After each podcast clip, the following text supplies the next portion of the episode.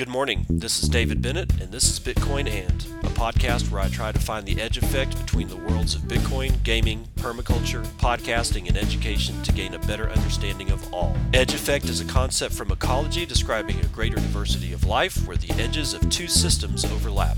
While species from either system can be found at the edge, it is important to note there are species in the overlap that exist in neither system, and that is what I seek to uncover. So join me in discovering the variety of things being created as Bitcoin rubs up against other systems.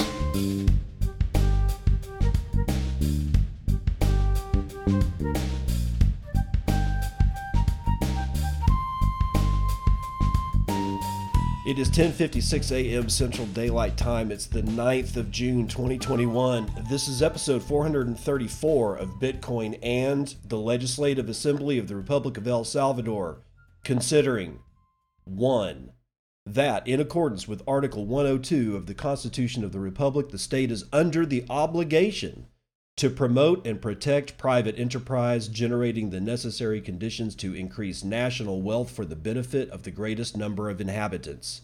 Two, that under legislative decree number 201, published in Official Gazette number 241 of volume 349, dated December 22, 2000, the United States dollar was adopted as legal tender. Three, that approximately 70% of the population does not have access to traditional financial services. Four, that it is the obligation of the state to facilitate the financial inclusion of its citizens in order to better guarantee their rights. Five, that in order to promote the economic growth of the nation, it is necessary to authorize the circulation of a digital currency whose value answers exclusively to free market criteria in order to increase national wealth for the benefit of the greatest number of inhabitants. And six, that, according to the previous considerations, it is essential to issue the basic rules that will regulate the legal course of Bitcoin. Therefore, decrees the following Chapter 1 General Dispositions, Article 1 the purpose of this law is to regulate Bitcoin as unrestricted legal tender with liberating power, unlimited in any transaction, and to any title that public or private, natural or legal persons require carrying out. What is mentioned in the previous paragraph does not hinder the application of the Monetary Integration Law. Article 2. The exchange rate between Bitcoin and the United States dollar, subsequently USD, will be freely established by the market. Article 3 Prices may be expressed in Bitcoin. Article 4 Tax contributions can be paid in Bitcoin. Article 5 Exchanges in Bitcoin will not be subject to capital gains tax, just like any legal tender. Article 6 For accounting purposes, the United States dollar will be used as the reference currency. Article 7 Every economic agent must accept Bitcoin as payment when offered to him by whoever acquires a good or service. Article 8 Without prejudice to the actions of the private sector, the state shall provide alternatives that allow the user to carry out transactions in Bitcoin and have automatic and instant convertibility from Bitcoin to USD if they wish. Furthermore, the state will promote the necessary training and mechanisms so that the population can access Bitcoin transactions. Article 9. The limitations and operation of the alternatives of automatic and instantaneous conversion from Bitcoin to USD provided by the state will be specified in the regulations issued for this purpose. Article 10. The executive branch will create the necessary institutional structure to apply this law. Final and transitional provisions. Article 11 The Central Reserve Bank and the Superintendency of the Financial System shall issue the corresponding regulations within the period mentioned in Article 16 of this law. Article 12 Those who, by evident and notorious fact, do not have access to the technologies that allow them to carry out transactions in Bitcoin are excluded from the obligation expressed in Article 7 of this law. The state will promote the necessary training and mechanisms so that population can access Bitcoin transactions. Article 13 all obligations in money expressed in USD existing before the effective date of this law may be paid in Bitcoin. Article 14 Before the entry into force of this law, the state will guarantee, through the creation of a trust at the Banco de Desarrollo de El Salvador, or the BANDESAL, the automatic and instantaneous convertibility of Bitcoin to USD necessary for the alternatives provided by the state mentioned in Article 8. Article 15. This law will have special character in its application concerning other laws that regulate the matter, being repealed any provision that contradicts it. Article 16. This decree will take effect 90 days after its publication in the official Gazette. Given at the Blue Hall of the Legislative Palace, San Salvador, on the 8th day of June 2021. What was that? Well, if you've been living under a rock, El Salvador approves law making Bitcoin a legal tender. I thought it would take months, at least weeks, but hell no. They had this shit drafted and ready to go through Congress like shit through a goose. And it went right through the goose. It is now law in El Salvador. Let's get more on what happened from Peter Chawaga, writing for Bitcoin Magazine. According to an announcement from President Nayib Bukele, the Congress of El Salvador has approved a law regulating Bitcoin as legal tender. He announced that 62 out of 84 votes approved the measure. Bill text also shared by the president indicated that the purpose of the law is to regulate Bitcoin as unrestricted legal tender with liberating power unlimited in any transaction and to any title that public or private, natural or legal persons require carrying out. The law text also indicated that the exchange rate between BTC and the USD will be established freely by the market. Tax contributions may be made in Bitcoin. Exchanges in Bitcoin will not be subject to capital gain taxes, and that every economic agent must accept BTC when offered unless they do not have access to the technology that would allow them to do so. Quote, the state shall provide alternatives that allow the user to carry out transactions in Bitcoin and have automatic and instant convertibility from Bitcoin to USD if they wish, it read. Furthermore, the state will promote the necessary training and mechanisms so that the population can access Bitcoin transactions. It's time for us to start schooling people, y'all. It's not immediately clear what platforms or services El Salvador may leverage to help its citizens on board to Bitcoin, but Jack Mallers, the founder of Lightning payments platform Strike, helped Bukele announce this forthcoming law at Bitcoin 2021 event last week. During the announcement, Mallers said that he was helping El Salvador establish the necessary infrastructure for its citizens to utilize Bitcoin before the law is enforced. The Banco de Desarrollo de El Salvador will create a trust that can guarantee automatic and instantaneous conversion of Bitcoin to USD. All obligations and money expressed in USD existing before the effective date of this law may be paid in Bitcoin per the law text. The law will take effect 90 days after the forthcoming publication in the country's official gazette. so it's coming, y'all. So if you were, if you like have a, I guess that means that if you have an invoice payable in USD as of right now, when if you don't have to pay it right now and you can wait until it's law, you can then pay it in Bitcoin, which I think is actually amazing. Honestly, guys, there's a whole lot of stuff that was amazing in that bill. The fact that it was three pages long, the fact that the the the the language was so clear and so simple. You can use it to pay your taxes in. You have to accept it unless you physically can't or technologically can't. And they're going to help get you to a point where you can accept Bitcoin. I, I could go on, but we've got other other fish to fry here. But uh, it should be noted that um, the member of parliament, Lord Fusitu'a, is on board with Bitcoin. So who the hell is Lord Fusitu'a? Well, apparently he's part of the kingdom of Tonga, and he's got laser eyes, and he's got Bitcoin in his bio, uh, the hashtag. So it's got the little uh, Bitcoin symbol at the end of it. Uh, I haven't heard about Tonga in a long time, but we've got all the small countries see the way out. And this is what Christine Lagarde was telling the World Economic Forum and the International Monetary Fund about when she said if they have an exit, they will use that exit. All these small countries, they're going to exit. All right.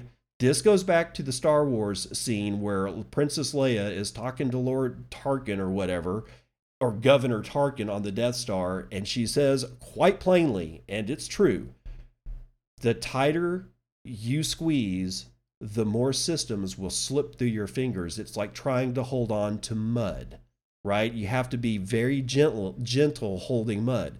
And if you try to squeeze it, it'll just go right out every gap that it can. And that's what Christine Lagarde is, is scared of. And that is exactly what's happening right now.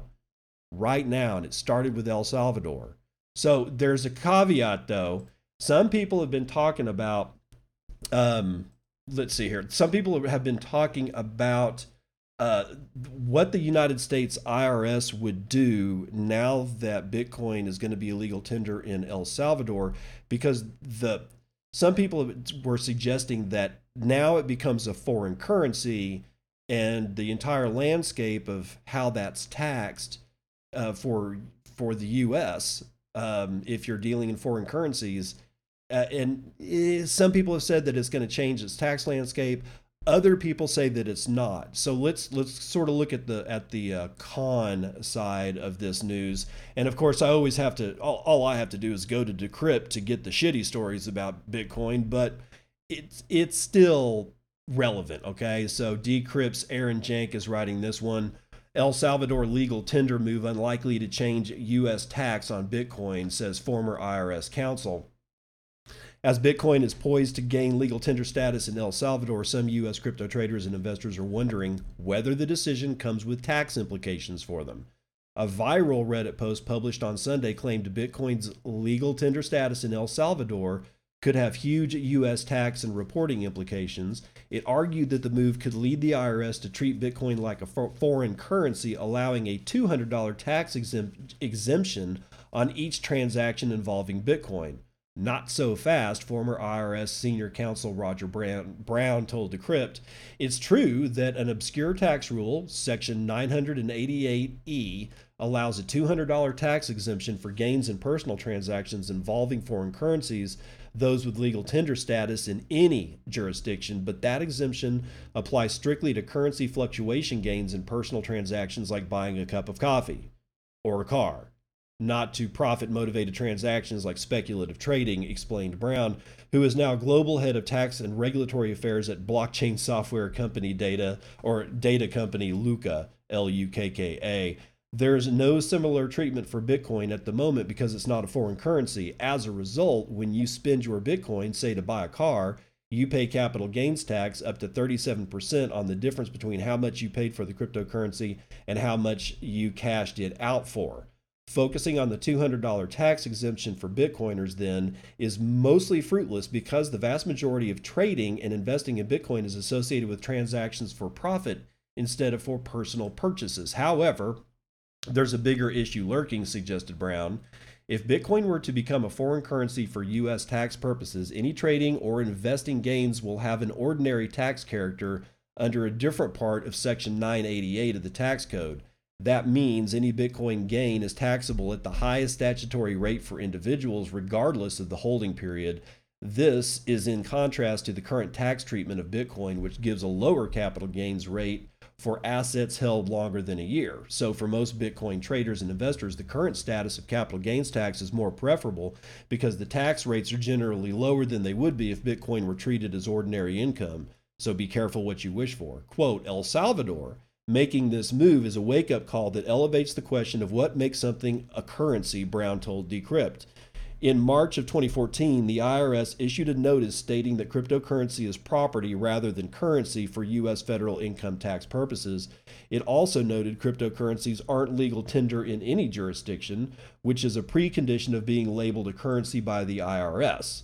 Brown does not think the IRS would make such a sweeping change in the application of the tax rules to Bitcoin transactions just because El Salvador has decided to adopt it as legal tender.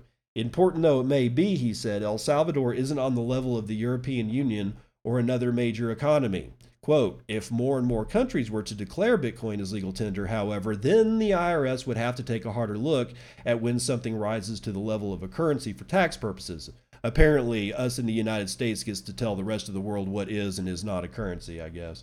But the IRS could also rule out Bitcoin as a currency for tax purposes on other grounds. According to a definition from the Financial Crimes Enforcement Network, one criterion of currency is that it is customarily used and accepted as a medium of exchange in the country of issuance.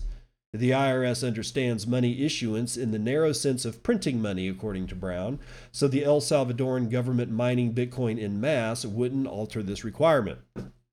The IRS would also focus on the notion that a currency is backed by the full faith and credit of the sovereign. Bitcoin is neither due Bitcoin is neither due to its decentralized nature. The IRS has no immediate comment as it doesn't generally discuss hypothetical legal questions with the press, probably a good idea, honestly. The U.S. Treasury, which sets tax policy, couldn't be reached for comment by press time. The IRS takes a long time to reach tax decisions, so Bitcoiners shouldn't expect an official announcement anytime soon. The takeaway for Bitcoin users, Brown warned, is that seeking to claim a $200 exemption on Bitcoin gains may be met with an IRS challenge. Okay, so there's the con side of this of this discussion about you know Bitcoin is now going to be considered a foreign currency.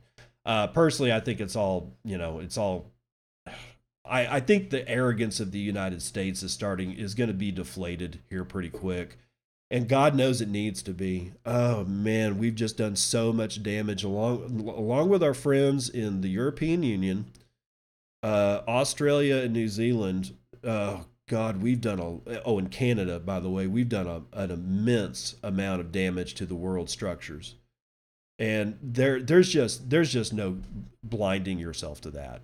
I mean, I'm I'm pro America insofar as I'm pro the citizenry, but just watching the federal government of the United States detach itself from anything that even resembles American ideals has been a really hard road for me. Because it's like I have to say the things that people will automatically go, well, if you don't like it, then move. Well, I'd actually rather Texas just bail out of the United States and we somehow or another reform the whole union under another structure of a federal government that somehow somehow had was basically chained to the ground where we were able to hold its feet legally to the fire every single day without really having to do a whole lot of work for that. Uh, I know that's just it's a pipe dream. I get it, but you, you get what I'm saying. I'm not bashing America. I am bashing the United States federal government. That's my enemy. It's not America. It's not Americans. No, don't please don't get me wrong. I really do not consider the United States federal government as an American institution and haven't for a long time. I don't think they have been since at least 1913. I've said that before. I will probably say it many times again. All right. Bitcoin miner Poolin immortalizes El Salvador's BTC adoption on the blockchain. Uh, Osato Avan-Nomayo is going to tell us about it from Cointelegraph. As is par for the course for Bitcoin, El Salvador becoming the first nation state to adopt the cryptocurrency as legal tender is now immortalized on the blockchain. Yay! Data from Blockchain Explorer service Blockchair shows block 686,938 bearing the message Asamblea aprueba la ley Bitcoin, meaning Assembly approves Bitcoin law, which is the front page headline carried by El Salvadoran daily Diario El Salvador on Wednesday. Poolin, the third largest Bitcoin mining pool by hash rate, was responsible for mining the transaction block that contained the message. As previously reported by Cointelegraph, El Salvador's legislature, yes, we know, we, we get it, we get it, uh, reacting to the growing trend, Chris Burniske, partner at blockchain focused venture capital fund Placeholder VC, tweeted that move could be a means for Latin American nations to strike back at dollars in debt. Earlier this week, former United States President Donald Trump said he didn't like Bitcoin because it was competing with the US dollar. Poolin's commemoration of El Salvador's historic Bitcoin legalization move comes over a decade after Bitcoin creator Satoshi Nakamoto etched the Times front page headline from January the 3rd, 2009, on the blockchain's Genesis block. The Times 03 slash Jan slash 2009, Chancellor on brink, brink of second bailout for banks. We have all seen that one many times. A few blocks in the Bitcoin blockchain also contain messages and other references meant to memorialize certain occasions. When block height 6 166,666 came around back in January, the winning miner included a verse from the Bible, quote, "Do not be overcome by evil, but overcome evil with good." Romans 12:21. In April, Coinbase had Bitcoin mining pool F2 pool embed a New York Times article in block number 679,187. So, the El Salvadoran headline now rests immutably along with the famous chancellor quote and others that are meant to uh, memorialize certain events in Bitcoin. That thing's going to be like a freaking calendar. In fact, that would be interesting if any of you guys that are like, I don't know, autists uh, wanted to actually build a calendar out of what's going on in the blockchain, like a calendar that you we can use as like an actual calendar going forward in the future based on what's happened in the past that would be pretty cool man. And if you were to etch that into like wood or something like that i'll bet you i'll bet you it'd go for big bucks over there on scarce dot city. Okay uh, bitcoin's monetary superiority is guaranteed by physics. So we're getting out of the el salvadoran stuff and into a little bit more of just straight up bitcoin uh, Mind Over Matter has this one for Bitcoin Magazine. Everything in the observable universe is ultimately governed by the laws of physics. This includes everything from observable phenomena at the cellular and molecular level to what we can observe in the most distant of galaxies. At its most simplistic level, this centers around energy, and energy is a state of matter, something that cannot be created or destroyed, only transferred between entities, which is the first law of thermodynamics one of the least thought of ways that energy is present in our world today until the advent of proof of work in Bitcoin is how the concept of energy applies to money. Despite this, monetary energy is arguably the single most important practical implementation of energy transfer in the world today because it's the signal of all of the work that people individually and collectively perform transferred from our physical selves into the world. As a practical example, to build a bridge, it takes work from the people that are building that bridge as they are transferring energy in the form of physical labor to build that bridge and are expecting energy in return in the form of getting paid, bitch. The distinct problem that we have today is that the monetary energy in the world is fundamentally distorted to the point where the signal is completely broken.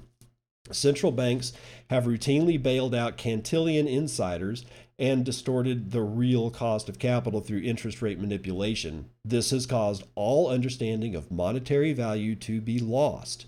Monetary energy can only function optimally in a totally free, uninhibited market. The further distorted the markets become, the less real signal the monetary energy produces, and therefore, real productivity becomes distorted from that signal.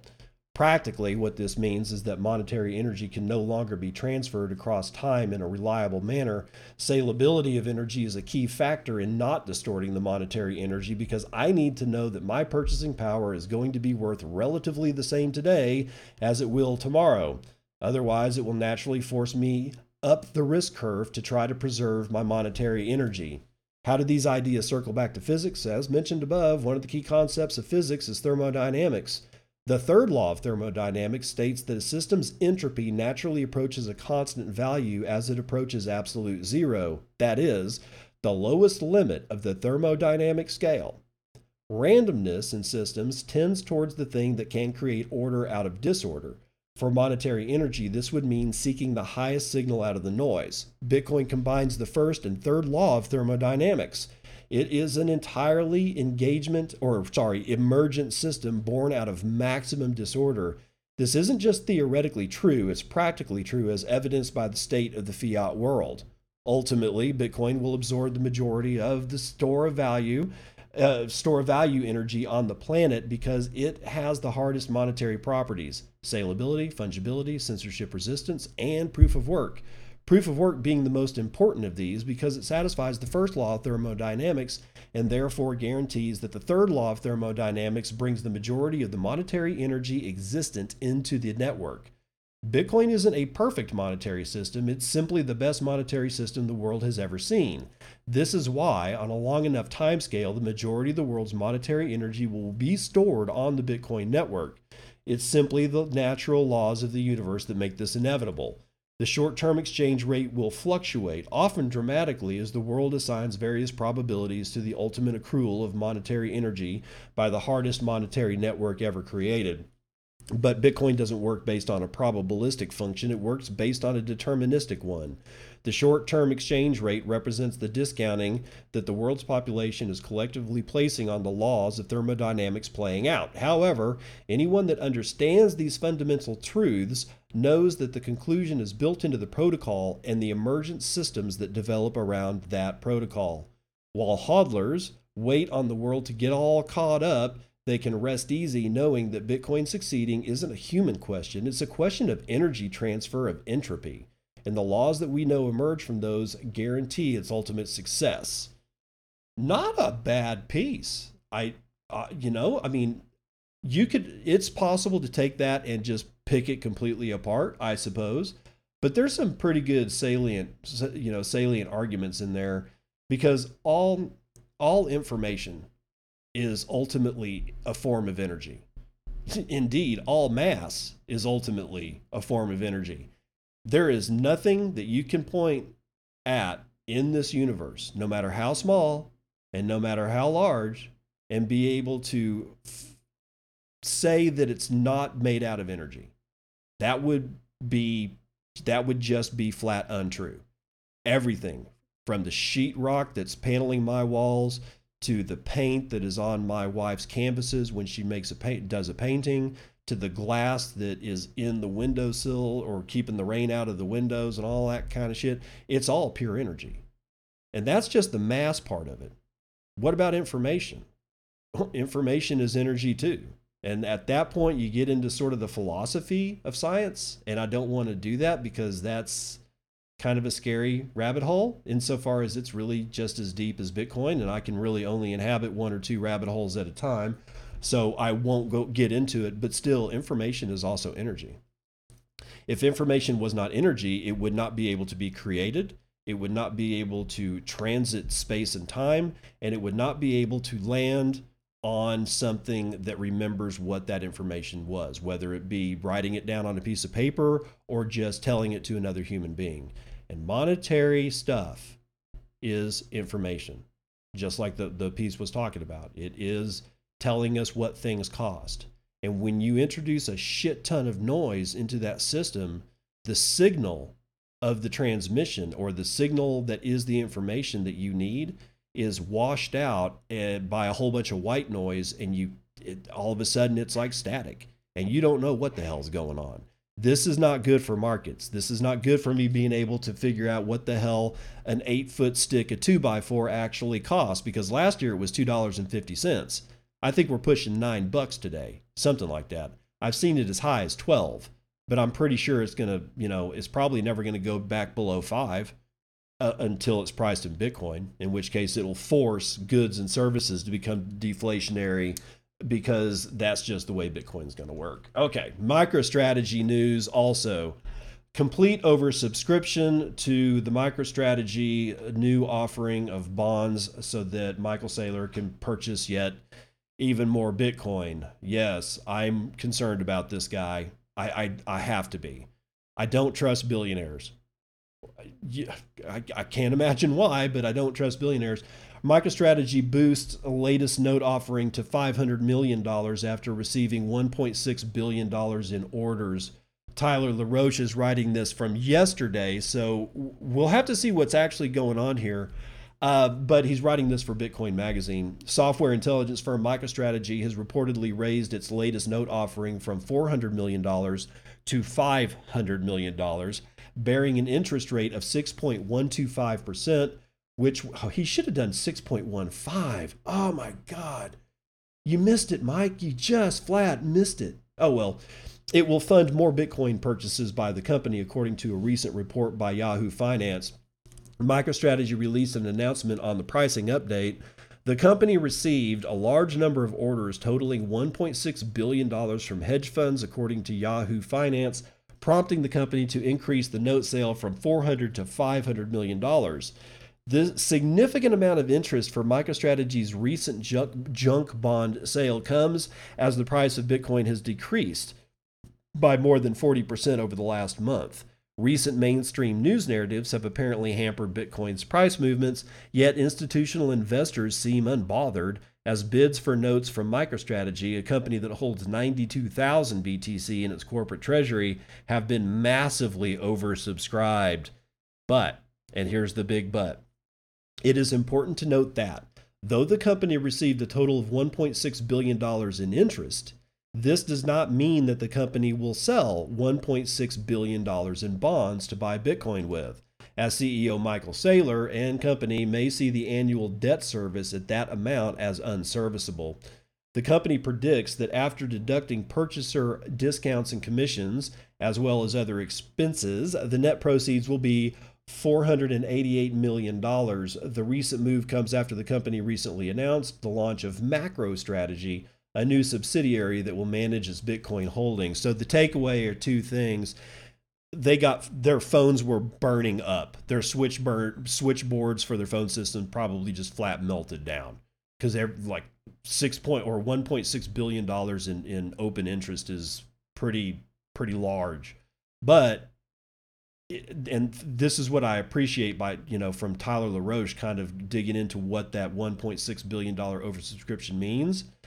Yes, they were oversubscribed, but they weren't going to sell all 1.6 billion dollars. That's just the amount of dollars that showed open interest in buying these notes that which is odd that they're going at an interest rate because if I remember correctly, the last time they did a tranche, there was no interest rate offered. It was just straight debt. And I don't know. So we'll we'll have to see what what actually occurs. Uh, we'll have to wait, and I haven't seen it yet. If, if he's announced it, it's because I'm doing the podcast right now and I haven't seen it. But we got to wait for what uh, Michael Saylor actually says in his announcement because that's what's going to get entered into the books for the SEC. And speaking of numbers, let's run some.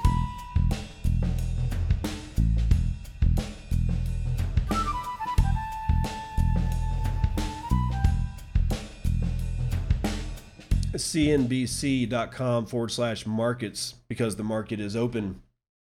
Major indices are mixed, uh, mostly down though. S&P 500 up 0.07, Nasdaq is up a quarter.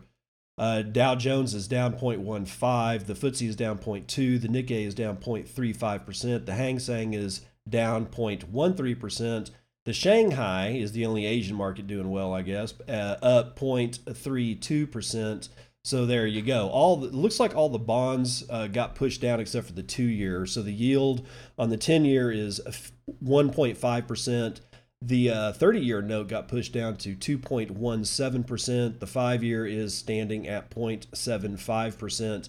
The two year note did get a bump, but you're talking about 0.002% to the upside coming in at 0.15%. And the three month, which is kind of a ridiculous thing, is unchanged. Oil down 0.6. So it was, oh, this morning when I was setting up the show, it was at 70, like $70.10. It has now since gone down below the $70 mark to $69.63 for West Texas Intermediate. Natural gas is also down, but it's still coming in at $3.12 for a thousand cubic feet. Gold is down 0.05%. It's coming in at $1,893.30. Silver rallied by 0.86%. You can get it for $27.97 an ounce. Uh, real money, uh, Bitcoin is at $36,283.82. Man, this is one hell of a roller coaster ride, y'all. 225,000 transactions performed in the last 24 hours gives us 9,300 transactions on average every hour. 1.4 million BTC were sent in that 24 hour period. 60 point, oh, no, 60 points, 60,867 uh, BTC are being sent every hour on the hour, with the average transaction value being 6.5 BTC and the median transaction value eking up 2.025 BTC or $909. Block times seem pretty well targeted 10 minutes to and 4 seconds.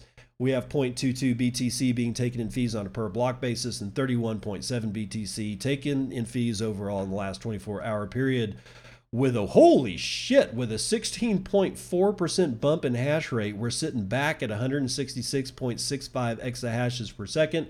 and your shitcoin indicator is Dogecoin being 31 pennies. It should be 0.31 cents, but it's not because scumbags are all over the place. Oh, wow. 27,000 transactions are waiting on 19 blocks to clear. Uh, we have this is $680.9 billion in market capitalization, and we're back to 5.53% of gold gold's entire market cap.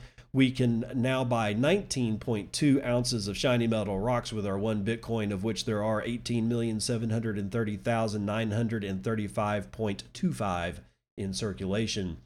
1,465.9 of those are in the Lightning Network with a capacity value of $53.3 million, being run over 11,820 nodes, representing, god dang, 49,018 channels.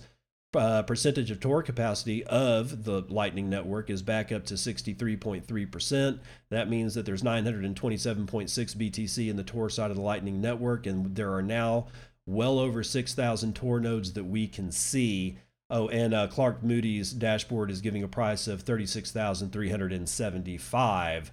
Taproot is going to activate. I know it is, but we still have to wait for 317 more blocks to be absolutely certain. We have 98.23% of blocks signaling for, and uh, we only have 27 non signaling blocks, uh, 1,498 blocks in this difficulty period have signaled for. I'm calling it today, like I called it yesterday. Taproot is going to lock in on this difficulty adjustment period. That's going to do it for vitals.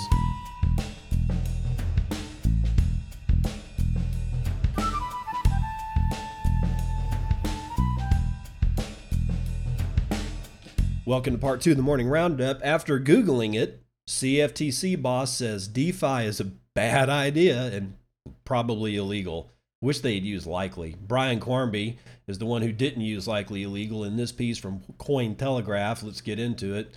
This was yesterday, by the way. Dan M. Berkovitz, commissioner of the Commodity Futures Trading Commission, or the CFTC, believes DeFi derivatives platforms may contravene the Commodity Exchange Act, otherwise known as the CEA, speaking as part of a Tuesday keynote address dubbed Climate Change and Decentralized Finance New Challenges for the CFTC. God, the hystericist.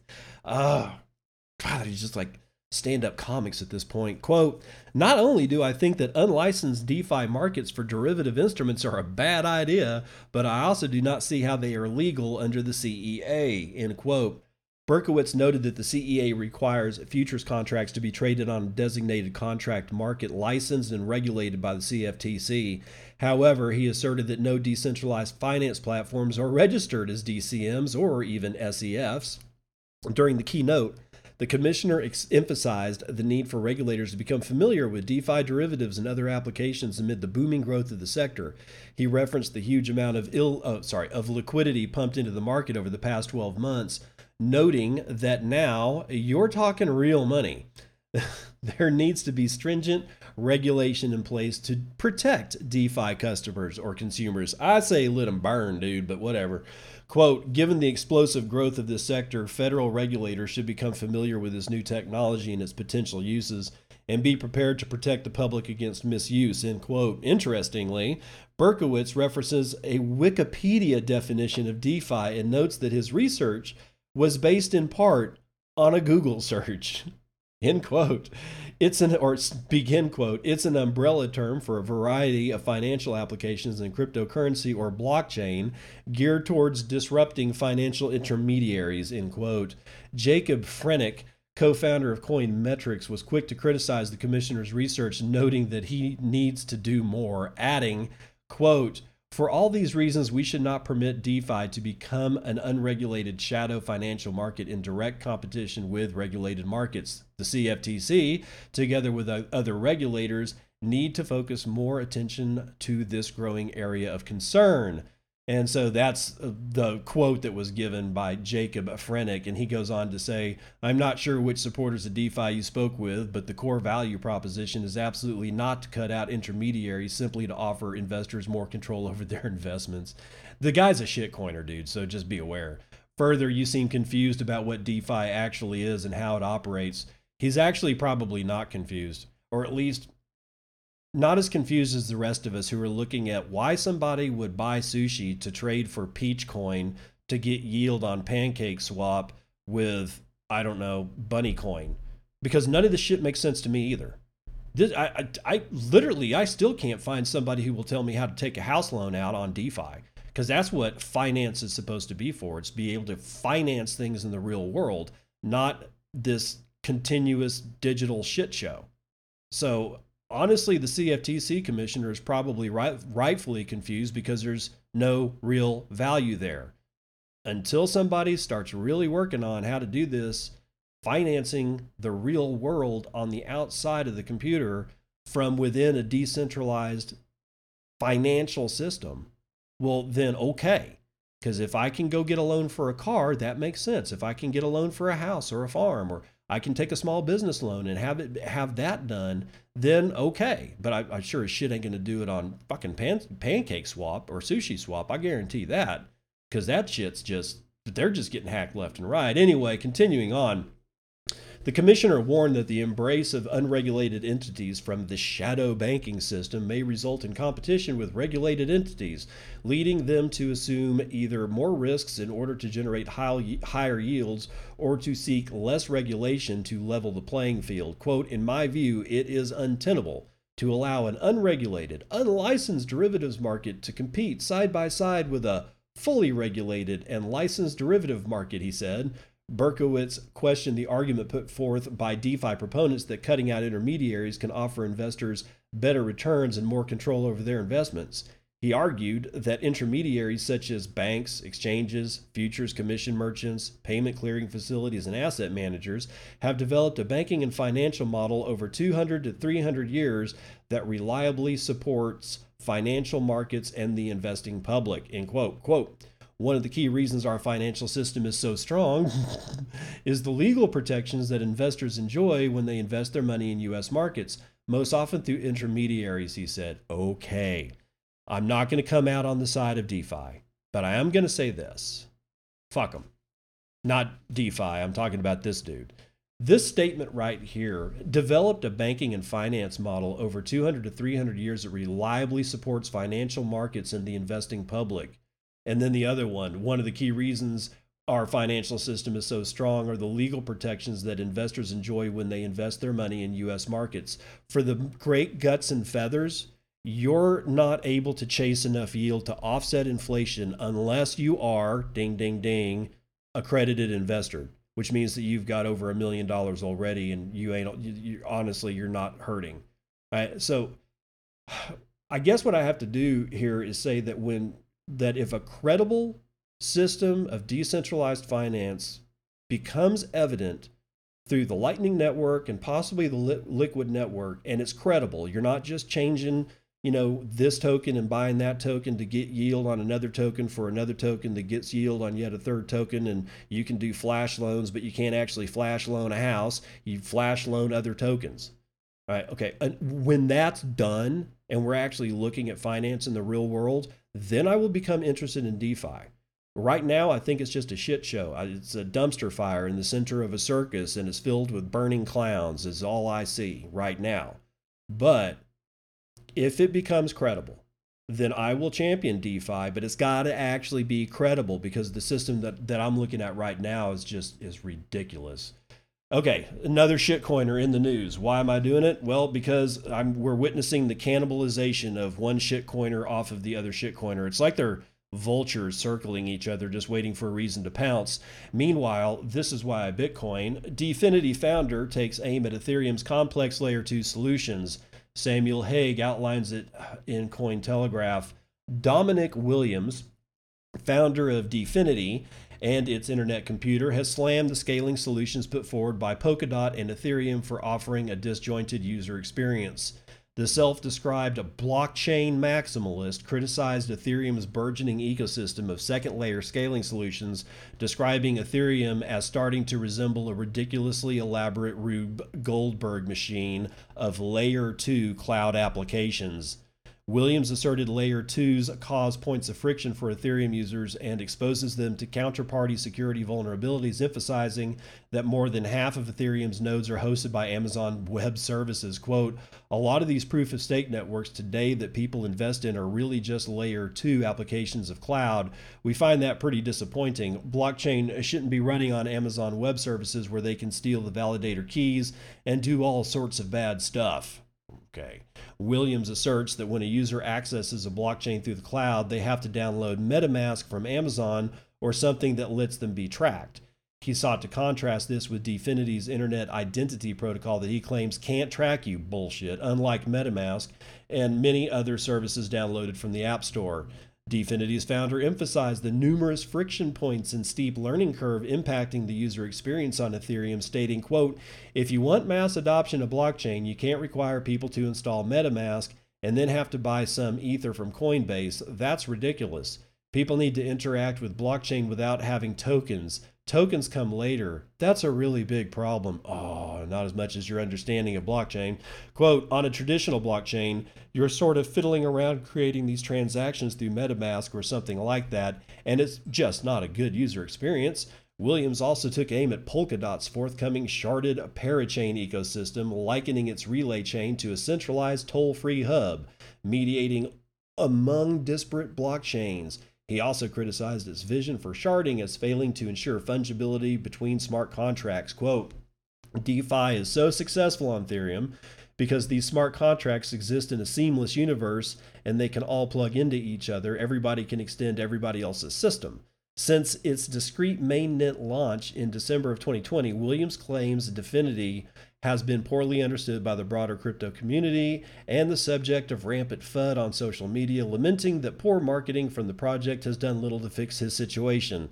Despite the purported FUD storm, Williams asserts the internet computer will have more users than all other blockchains combined by December of this year.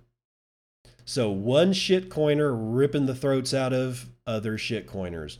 Why is this important? Because all you got to do is sit back and watch it unfold, dudes.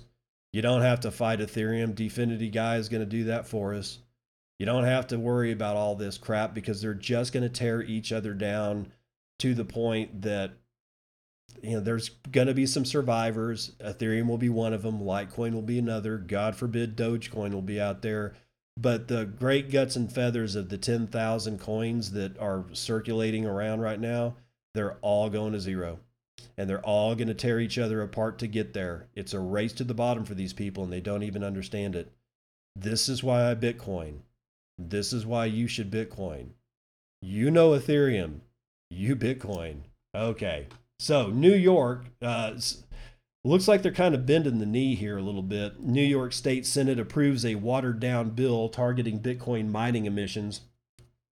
Uh, this is from Coindesk's Danny Nelson. A brewing fight over crypto miners' carbon footprint escalated Tuesday after New York Senate or state senators moved to effectively bar new Bitcoin mining operations from plugging directly into the state's carbon emitting power plants. The watered down bill, which originally sought to freeze all cryptocurrency mining centers in New York for up to three years, heads to the state assembly with a more tailored focus. Now, only prospective mining firms on proof of work blockchains like Bitcoin and Ethereum that seek to set up shop within carbon producing electric plants would be blocked.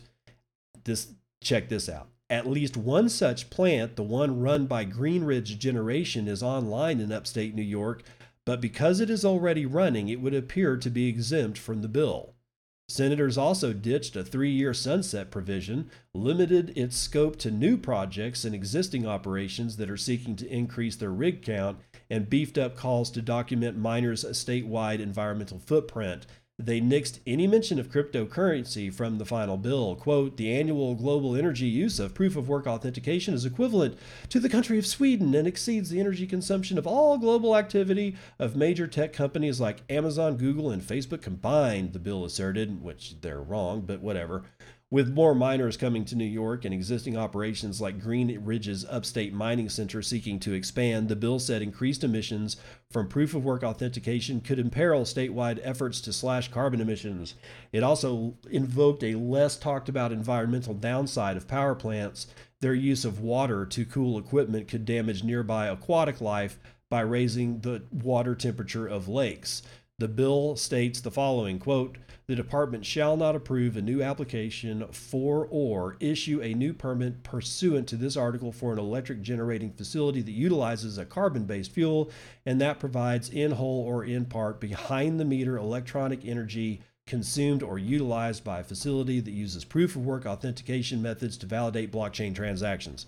So they are actually in the process of bending the knee. Okay, they weren't going to be able to get the bill through the way that they originally wanted it, which was a complete moratorium on everything, basically. So, but that knee, that knee is going to touch the ground. I guarantee it. It's, it's just a matter of time before New York figures out that they've completely destroyed their financial future. Iranian president calls for the legal framework of crypto trading. Uh, Erhan Kahraman is writing this one for Cointelegraph. Iran is looking for ways to introduce a legal framework for cryptocurrencies while Bitcoin mining remains under embargo in the country. During the cabinet's Economic Coordination Board meeting on Tuesday, President Hassan Rouhani emphasized the need to legalize cryptocurrency activities to preserve and protect national interests. Rouhani said the country must pay attention to the legal and technical requirements regarding crypto and digital currencies. Noting the risks of cryptocurrency trading, Rouhani stressed that people's awareness in this field is necessary to avoid unprofessional entries. Quote, for legalizing the activity of cryptocurrencies and protecting people's capital in this area, we must think of a solution as soon as possible and lay down and communicate the necessary laws and instructions, end quote. Rouhani called for a joint study between different parties to establish a legal framework for cryptocurrencies. The responsible agencies in the field of capital markets should cooperate with the media and cyberspace in the field of information education and public awareness about the phenomenon and its instructions and laws, he said.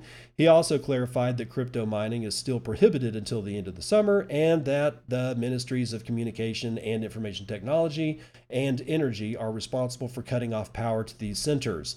Last month, the country's Ministry of Energy announced that crypto mining with household electricity is not legal, and thus home miners will have to pay heavy fines if discovered.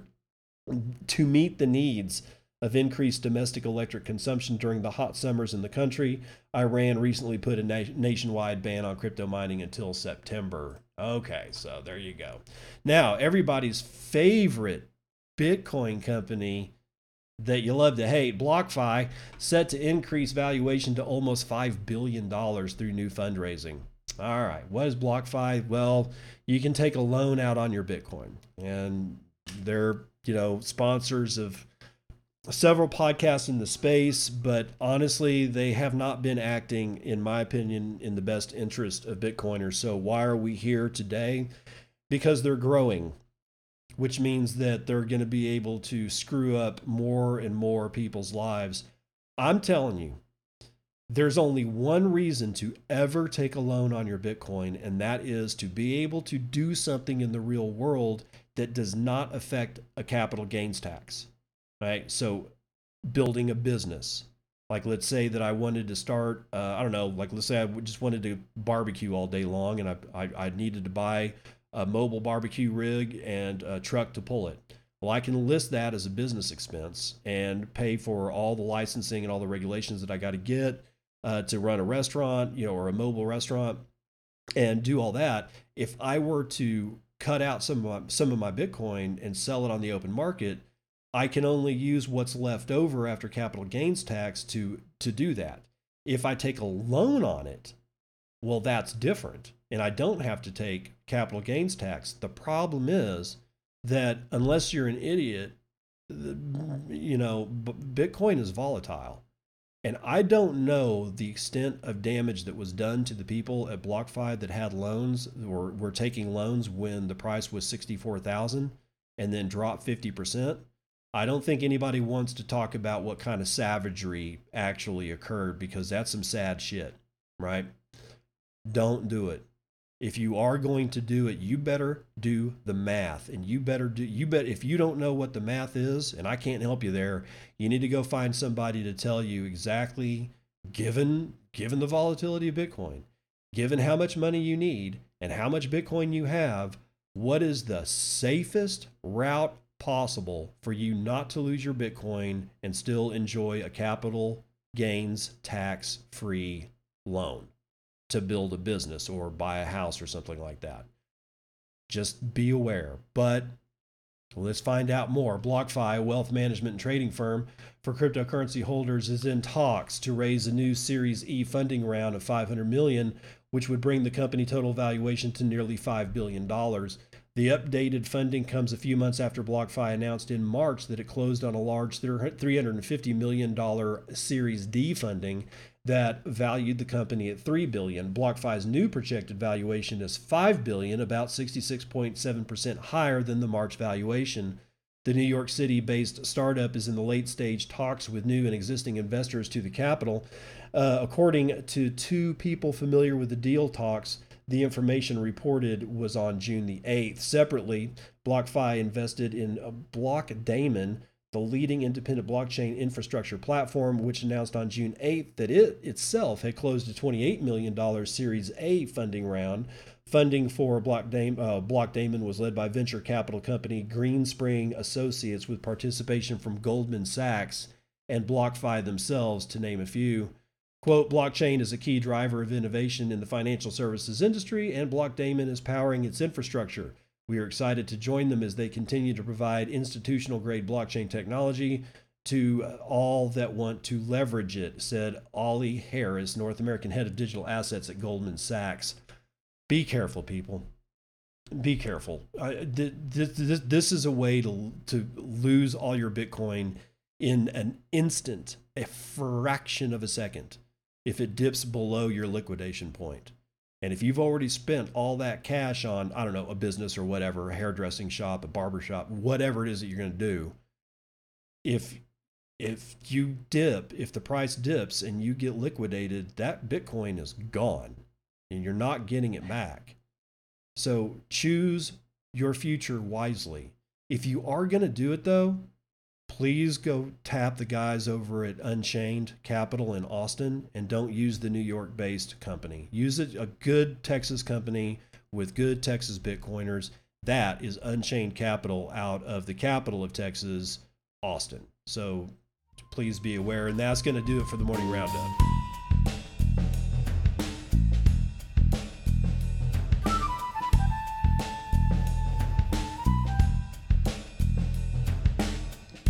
Right, episode 434 in the bag. Uh, help me out and uh, use the Breeze Wallet to listen to the podcast, and you can stream me Satoshis while I stream you the sweet sounds of my voice and, and my coughs and my mispronunciations of foreign nationals' names. Um, yeah, because that really does help. And it's also fun to see because when those sats hit my Lightning node, the only people that have actually seen those sats before are anywhere are, are my brothers and sisters in the Lightning Network that are helping the Lightning Network grow by putting Lightning Network nodes and opening channels so that we have in, inbound and outbound liquidity. And I love seeing it. It's great. Otherwise, five star review on Apple iTunes. Um, thanks to all the people that have already helped me out. Um, it's it's it's been an honor, and I will see you on the other side. This has been Bitcoin and, and I'm your host David Bennett. I hope you enjoyed today's episode, and hope to see you again real soon. Have a great day.